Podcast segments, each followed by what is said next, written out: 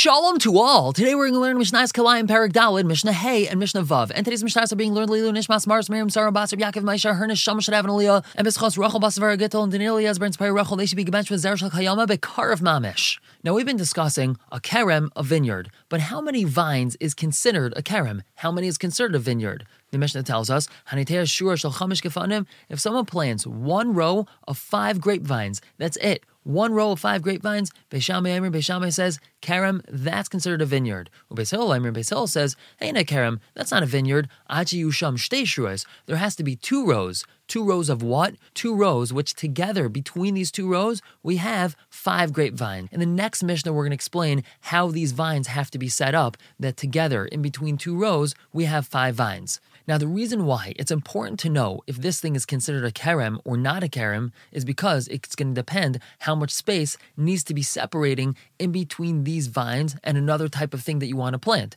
If it's not considered a kerem, all you have to have is six tfachim. But if it is a kerem, you have to have four amas. And the Mishnah continues, Lefikach, therefore, hazerea arba amas shebekerem, if a person plants within the four amas of a kerem, Beis Shammai Imrim, Beis Shammai says, Kidesh Shura Achas, one row now is Kidesh is Usr. Ubeis Hill Imrim, Beis Hill says, Kidesh Shtei Shuras, Two rows are usr. Since according to Beis one row of five vines is considered a kerem, so if you planted within four amas of a kerem, a kerem, which is one row, is going to be usr. According to Beis a kerem is two rows, so if you plant within four amas of a kerem, two rows are going to be usr. But now let's just understand the lashon of the Mishnah of kidesh. Kidesh means it's usr. Not only is it usr, but it's usr behana. You're not allowed to derive any benefit from these grapes or from that which grew near them. And where does this lashon of kidesh come from? It comes from the pasuk Pen Tikdash Hamalea Hazera Asher Tizra Utvuas Hakerem. The pasuk says, "Don't plant kilayim in a kerem."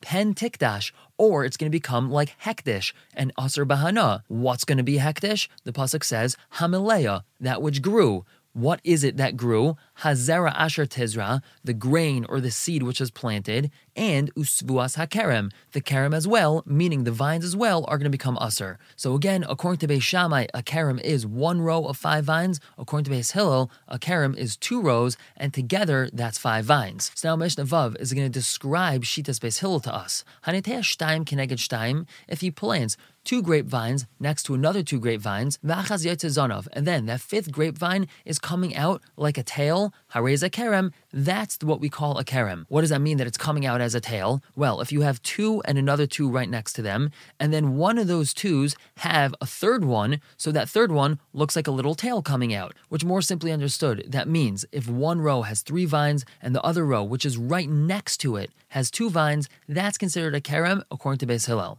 However, shtaim keneged shtaim v'achas bintayim. If two were planted next to another two, and one of them was in the space in between them. Let's say you planted two vines here, and then two feet over you planted another two vines, and then above these four vines, in that two feet of space in between them, you planted a third one, kind of like the cherry on top of a cake or the flame on top of a candle. That's what shtaim keneged shtaim v'achas bintayim is.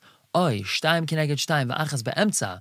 Or if you planted two next to another two and one in the middle, such as if you were to look at your Mishnayos and you were to plant one vine on the corners of the pages, that would be two next to two. One of them in the middle would be planting one in the middle of the page. Ain't a kerem. That's not considered a kerem. You have to have two next to another two, and then one coming out as a tail, meaning a third one on one of those rows. That's considered a kerem. We're going to stop here for the day. Pick up tomorrow with Mishnah Zayin Ches. Continue to talk about this setup of five vines. For now, everyone should have a wonderful day.